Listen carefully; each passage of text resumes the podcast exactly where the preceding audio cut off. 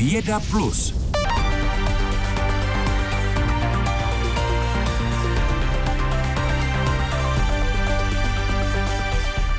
Na observatoři v Ondřejově byla dokončena jedinečná instalace Čerenkovových teleskopů, které se tak staly největšími dalekohledy u nás.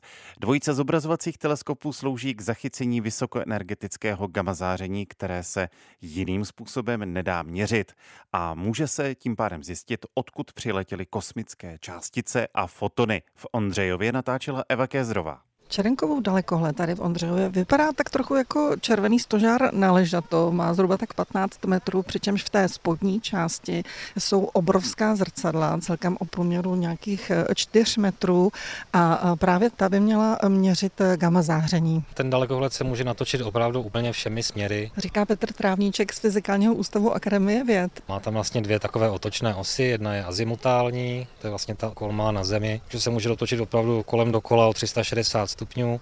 Ta druhá osa vlastně určuje elevaci naklonění toho teleskopu a celé nebe prostě pokryjeme tady těmi pohyby. Já jsem viděla, že to je otázka několika málo desítek sekund, než se změní polohu. No, opravdu otočí se za nějakých 30 vteřin kolem dokola, ten pohyb je jako mimořádně rychlý. U těch čerenkových teleskopů je to někdy docela důležité, protože když někde na obloze teda něco zableskne, družice to zachytí, teleskopy se tam natočí, tak ještě něco mohou naměřit v té vysokoenergetické oblasti. Tady vidíme v té spodní části velké zrcadlo, ale tvořeno z několika menších zrcadel a pak je tam kamera. Takže jak to funguje? Zrcadla, na nich se odrazí čerenkovovo záření, které se vyzařuje v kuželu kolem spršky sekundárního kosmického záření. Odrazí se přesně směrem na tu kameru složenou z křemikových fotonásobičů, takže je to vlastně takový zjednodušeně řečeno fotoaparát, který tu spršku tak, jak letí atmosférou, vyfotí. U každého bodu máme informaci i v který okamžik tam dorazilo světlo a to nám potom pomůže zrekonstruovat dráhu spršky tak, jak letěla atmosférou.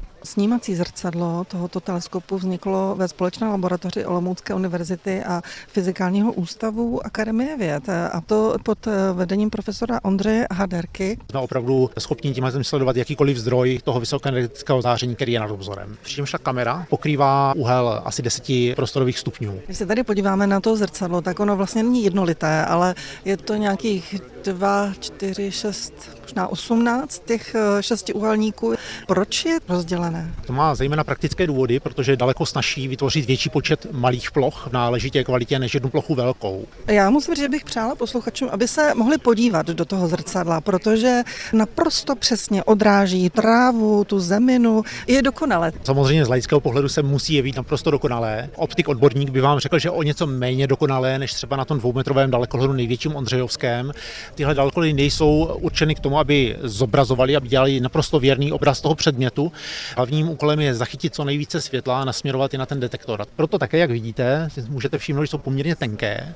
To zrcadlo toho dvoumetrového daleko je obrovský blok skla o tloušťce mnoha desítek centimetrů. Tady to je, řekněme, kolik? 3 centimetry možná? To něco málo přes centimetr je tloušťka toho zrcadla a díky tomu ale to můžeme velmi snadno umístit na tu pohyblivou konstrukci a směrovat to snadno na objekty, které chceme pozorovat. Kamera je od těch eh, zrcadel vzdálená nějakých možná 8 metrů. Teď je zavřená. Celý ten teleskop je určen k pozorování v noci. To čerekovské záření je poměrně slabé a potřebujeme k tomu temnou jasnou noc, abychom mohli pozorovat. Co to vlastně je to čerenkovo záření? Čerenkovo záření vydávají částice, které se pohybují v hmotném prostředí větší rychlosti, než ve které se v nich pohybuje světlo.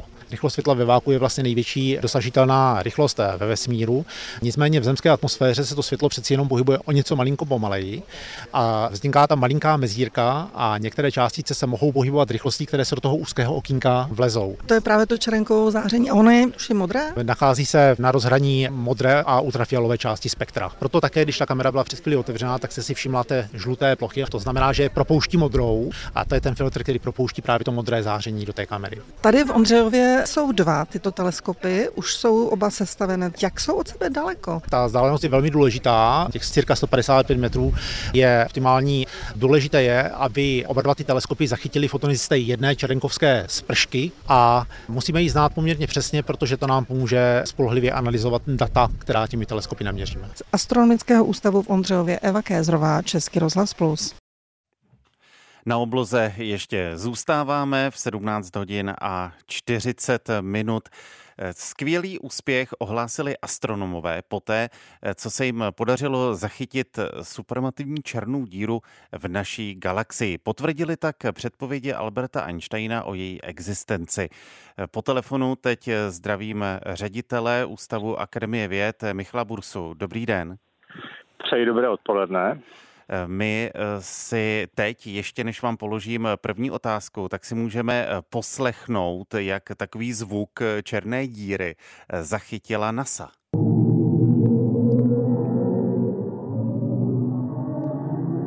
Zvuk je to zvláštní a záhadný. Pane řediteli, dá se podle zvuku poznat, co je to za černou díru, nebo můžete potvrdit, že takto zní černá díra? Tak je to černá díra Galaxy 1915 plus 105. Aha, Eh, tak eh, to je zajímavé. Tak toto výborně a zražije to potvrzují, protože oni ten zvuk eh, našli a zařadili do vysílání před chvílí.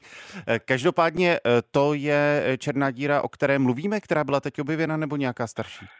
Ne, ne, ne, to je úplně jiná černá díra, navíc je úplně jiné kategorie. Tady jste říkal v úvodu e, o tom včerejším objevu se bavíme o supermasivní černé díře, čili něco, něče, e, o něčem, co váží e, víc než milion hmotností slunce.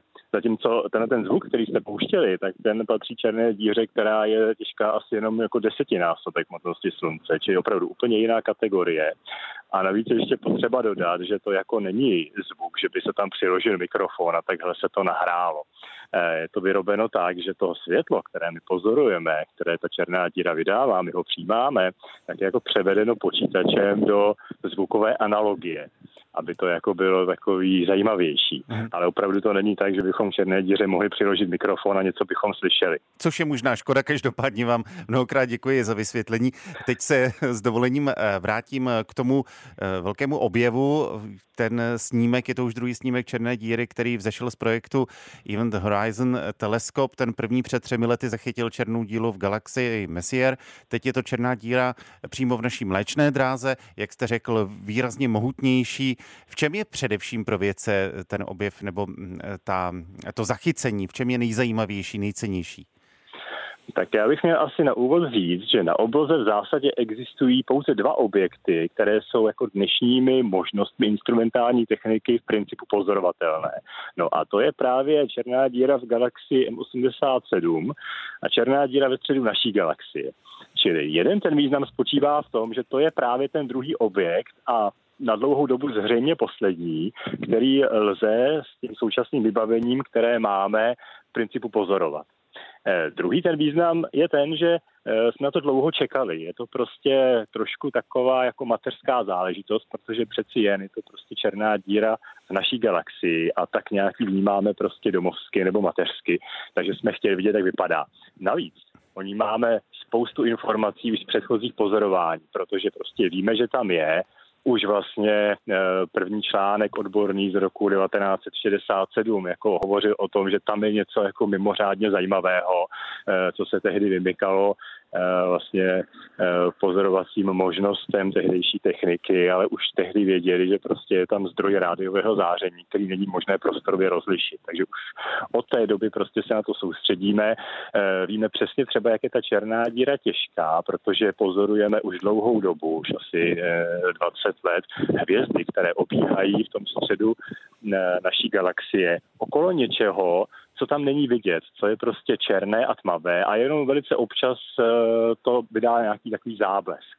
A je to podobné, jako když planety obíhají okolo Slunce, tak my pomocí Keplerových zákonů můžeme vypočítat hmotnost Slunce.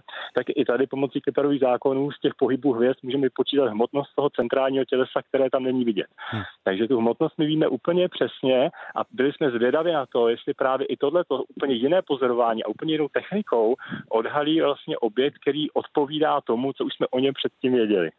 Což se podařilo. Což se přesně podařilo, protože Eh, jak bylo ukazováno na tiskové konferenci, prostě ten odhad hmotnosti eh, z pohybu hvězd a odhad hmotnosti z právě toho obrázku, toho oranžového kruhu, který byl výsledkem teda no, pozorování teleskopem EHT, tak naprosto přesně sedí. Na zveřejněném snímku, abych to popsal, jsme v rozhlase je vidět eh, žlutě zářící koule, v jejímž středu je černá plocha, tedy hm, ta zmíněná černá díra. Není to ale fotografie, jde o kompilaci tisíců dat.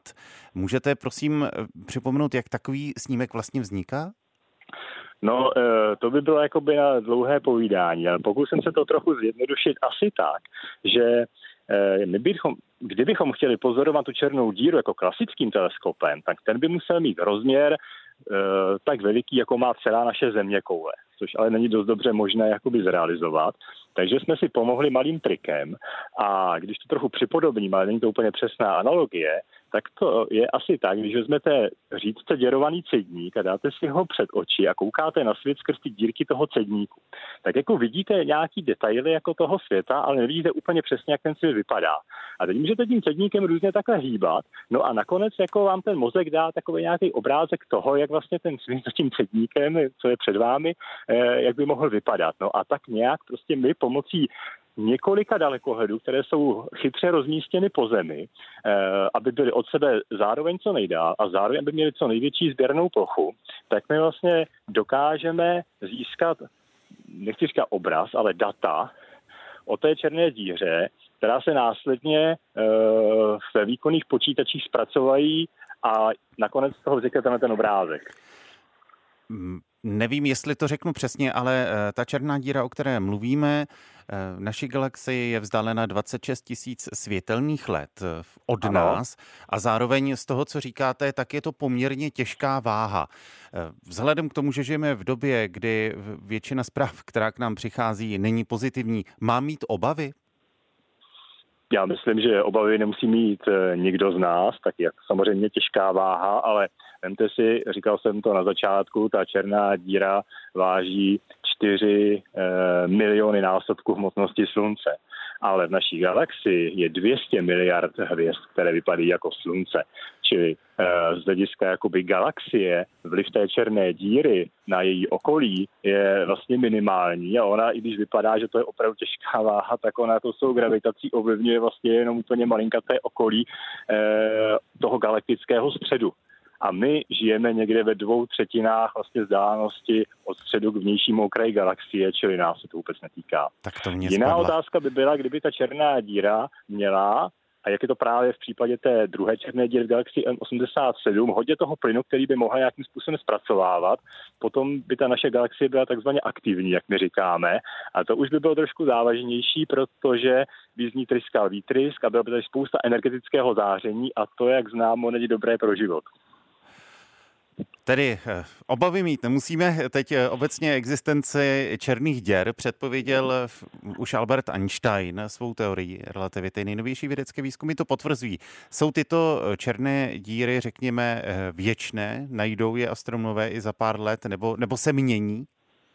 No dokonce je to tak, že my o vesmíru víme, že se rozpíná, dokonce se rozpíná čím dál tím rychleji. Eh, navíc teda většina eh, těch hvězd, aspoň těch těžších, eh, když dožijí, tak se změní v černé díry. No a ty černé díry pak sami o sobě ještě požírají různý ten plyn, co se nachází v jejich okolí. Takže ta vyhlídka která ale prostě je v řádu několika miliard let, eh, které jsou před námi, je taková, že ten vesmír vlastně vůbec nebude vypadat jako dneska. Když se podíváme dnes na oblohu, vidíme hvězdy a je to takový jako hezký, mléčná dráha a tak dále. Ale jak se ten vesmír rozpíná, tak všechno se dostane tak daleko od sebe, že my vlastně už budeme v tom vesmíru jako v zásadě úplně sami a žádné hvězdy na obloze nebudou vidět, protože se všechny rozutečou. Nebo právě skončí jako ty černé díry. Popisuje ředitel Astronomického ústavu, který i podle zvuku a po telefonu pozná zvuk různých černých děr ve vysílání rozhlasu Michala Bursa. Děkuji mnohokrát za rozhovor a pěkný víkend. Není zač, nashledanou. Tady je Český rozhlas Plus, máme 17 hodin 49 minut. Huseníček rolní je na pohled jen obyčejný plevel s bílými kvítky. Mohl by ale růst i na měsíci. Nasvědčuje tomu úspěšný experiment vědců z americké Floridské univerzity, kteří semínka huseníčko zasadili do půdy dovezené z měsíce. A k jejich úžasu skoro všechna nejen vyklíčila, ale i dál rostla. O pěstování rostlin v měsíční půdě, v měsíčním regolitu budeme teď mluvit ve vědeckém souhrnu s Dominikem Tesárem ze zahraniční redakce. Hezký podvečer. Dobré dopoledne, odpoledne. Měsíční půda není nic, co by rakety z vesmíru vozily, řekněme, po sudech. Kolik jich vědci dostali k dispozici? Na experiment, o kterém píše časopis Communications Biology, se schromáždila půda dokonce ze tří výprav Apollo 11, 12 a 17. Bez ohledu na to jí ale bylo jen několik kávových lžiček, přesně 12 gramů. Měsíční regolit je přitom naprosto odlišný od půdy, kterou známe ze země a rostliny svým úspěšným vývojem prokázaly, že se v něm neukrývají žádné patogeny, které by ohrožovaly pozemský život. Proč by nás vlastně mělo zajímat, jestli pozemské rostliny dokáží růst v lunární půdě? No pokud lidstvo pod, bude podnikat výpravy do vesmíru, nabízí se měsíc jako přirozená základna, ovšem víme, co je na měsíci dnes, fádní prachová pokrývka, kam jen oko dohlédne, jen zcela výjimečně šlápota amerického astronauta. Pokud ale bude možné využít tamní regolit jako substrát pro rostliny, produkovaly by se na měsíci nejen potraviny, ale taky kyslík a proto vědci z Floridy mluví už dnes o svém experimentu jako o prvním kroku k lunárnímu zemědělství. Zaseli snad do měsíčního regolitu rovnou nějaké osvědčené plodiny? Přesně naopak zase plevel, jak jsme zmínili, dává to smysl, protože husen, eh, huseníček rolní, který vybrali, je nenáročný, říká se mu taky chudina rolní a používá se jako modelový organismus v molekulární genetice rostlin, má krátkou generační dobu a na rostlinné poměry malý jaderný genom. Huseníček je vůbec první rostlinou, jejíž genom sekvenovali a to v roce 2000. Jak věci se vzácnou měsíční půdou dále naložily? Eh, přibližně po gramu ji rozdělili do mělkých plastových důlků, přidali živiny, vláhu a další nezbytnou komoditu světlo.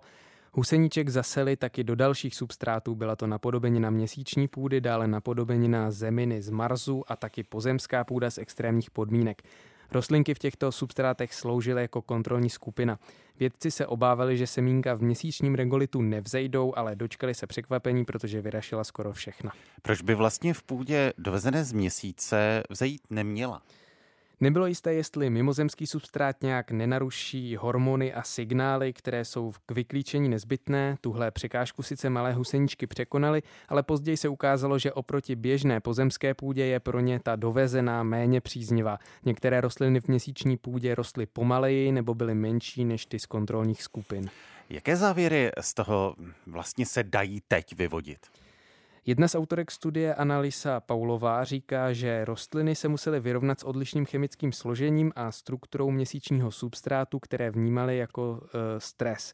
Ukázali to nejen fyzické projevy jako velikost a rychlost růstu, ale taky reakce na genetické úrovni. Rostliny sahaly k prostředkům, které jsou pro ně při stresu typické. Ten stres může vyvolávat třeba přítomnost soli nebo kovů, tady to tedy byla přítomnost měsíční půdy. A dokonce se ukázalo, že různé typy měsíční půdy působily na huseníček rozdílně. A jaké druhy měli výzkumníci k dispozici? Eh, ty druhy se lišily tím, eh, čemu vědci říkají zralost. Zralejší měsíční půda je ta, která byla více vystavena kosmickému záření a na tu rostliny reagovaly spíš negativně. Naopak v méně zralých vzorcích z hlubších vrstev pod povrchem se jim dařilo líp. Eh, před vědci samozřejmě ještě leží ale další otázky. Měsíc je mimořádně suché místo a tak nikdo neví, jak bude měsíční hornina reagovat na přidání vody a živin a konec konců i na přítomnost samotných rostlin. Tak to se necháme překvapit. Zatím to donedávna byl spíše úkol pro barona Prášila. Každopádně Pěstování rostlin v měsíční půdě nám přiblížil Dominik Tesár ze zahraniční redakce. Díky. Děkuji naslyšenou. No a my teď tedy už z měsíce a vůbec z vesmíru se vrátíme zpět na Zem. Posloucháte Vědu Plus, denní souhrn nejzajímavějších událostí ve vědě. Každý všední den po půl šesté odpoledne na Plusu. Sklo a keramika jsou materiály, které inspirují i české vědce. Příkladem inovativních a mnohdy patentovaných technologií může být například biosklo nebo keramika, která je tvrdší než sklo a je vhodná i pro armádní zakázky. Jak uslyšíte v příspěvku redaktora Davida Hamra, vědci při práci se sklem využívají i nanočástice anebo 3D tisk.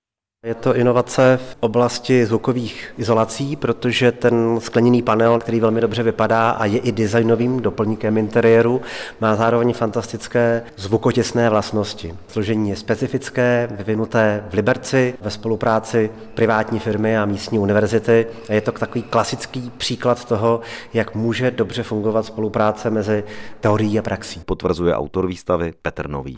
Liberečtí výzkumníci z Technické univerzity dokázali přidat další nové funkce. Jak podotýká vedoucí katedry sklářských strojů a robotiky Fakulty strojní Technické univerzity docent Vlastimil Hotař. My jsme se pokusili do toho eh, produktu a úspěšně dostat nanočástice tak, aby vlastně jsme dodali tomu produktu i další funkci. A v tomto případě je to vlastně funkce samočistící. U nás na Technické univerzitě se vlastně nějakým způsobem zdokonaluje tento panel. A to jak z pohledu vlastností, tak výroby. Liberečtí vědci se sklem úspěšně experimentují i v jiných perspektivních oblastech, například 3D tisku nebo vývoji zcela nových skleněných materiálů s netušenými aplikacemi.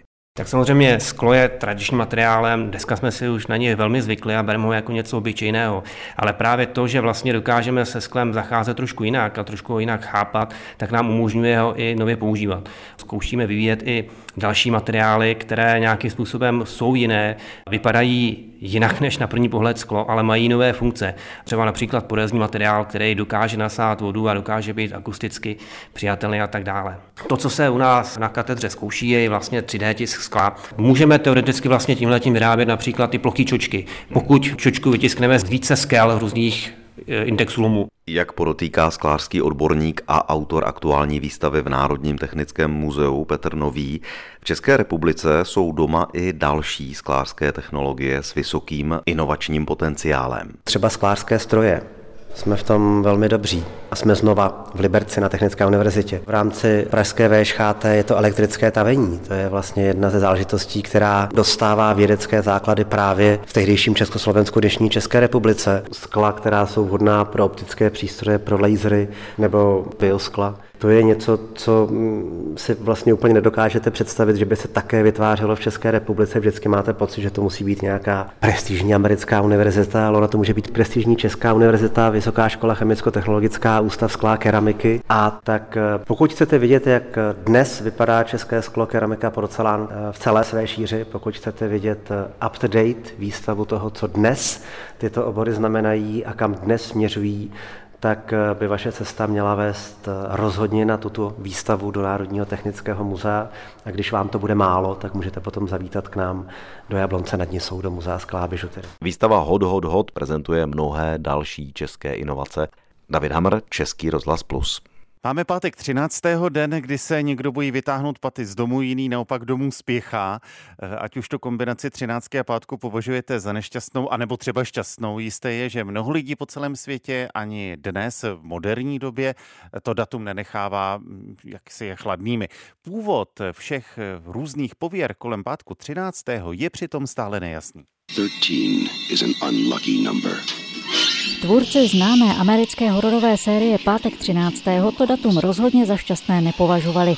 Krvavých filmů o masovém vrahovi Jasonovi vzniklo dosud celkem 12. Ten první už v roce 1980. Vůbec první film věnovaný Pátku 13. byl ale mnohem starší. Tento pátek 13. natočil v roce 1933 anglický režisér Viktor Saville a je to příběh 12 pasažérů jednoho autobusu, který právě v onen nešťastný den havaruje. Tématika smolného data se do umění propsala mnohokrát. Kdy a proč tahle pověra vznikla, nikdo přesně netuší. Jeden výklad upozorňuje na 13 účastníků poslední večeře, přičemž 13. byl zrádce Jidáš a následné ukřižování Krista v pátek. Popisuje historik a publicista Jiří Stočes. Je to prý ale věc pohledu. Za toho 13. můžeme stejně tak počítat třeba zrovna Ježíše. Jako původ nešťastného pátku 13. se pak podle něj často uvádí taky říjen 1307. Francouzský král Filip IV. Sličný tehdy pozatýkal a povraždil templáře. Oplývali značným majetkem, který dále rozmnožovali formou půjček, takže jim byl dlužný kde kdo, včetně samotného krále. Doplňuje Stočes. Podobných nešťastných událostí spojených s tímto datem je v historii víc. Pátek 13. ale rozhodně není smolným dnem na celém světě. Třeba v Řecku se považuje za nešťastný den úterý 13. V úterý 13. dubna 1204 byla poprvé dobyta křižáky Konstantinopole. Úterý 13. však považují za nešťastný den i ve španělsky mluvících zemích Latinské Ameriky. A třeba Italové vnímají 13. den v měsíci jako šťastný, děsí se ale pátku 17. Smolný pátek 13. podle Stoče se nedokazují ani dopravní statistiky. Například německý autoklub propočítá vypočítal, že v roce 2009, kdy byly hned tři pátky 13. se v tyto dny stalo výrazně méně vážných dopravních nehod, dokonce i ostatních pátků. Ať už se pátku 13. bojíte nebo ne, jedno je jisté, letos už další nebude. Většinu let jako letos se vyskytuje jeden pátek 13. Zhruba stejně často se vyskytují dva a poměrně vzácně se vyskytují tři. Nejbližší době nás to čeká v roce 2026. Vypočítal Petr Kočí, datový žurnalista z pravodajského serveru iRozhlas.cz. S kolegy vytvořil aplikaci, díky které můžete zjistit, kolik takových smolných či šťastných pátků jste už úspěšně přežili. Najdete ji na adrese iRozhlas.cz. Kateřina Šmídová, Český rozhlas.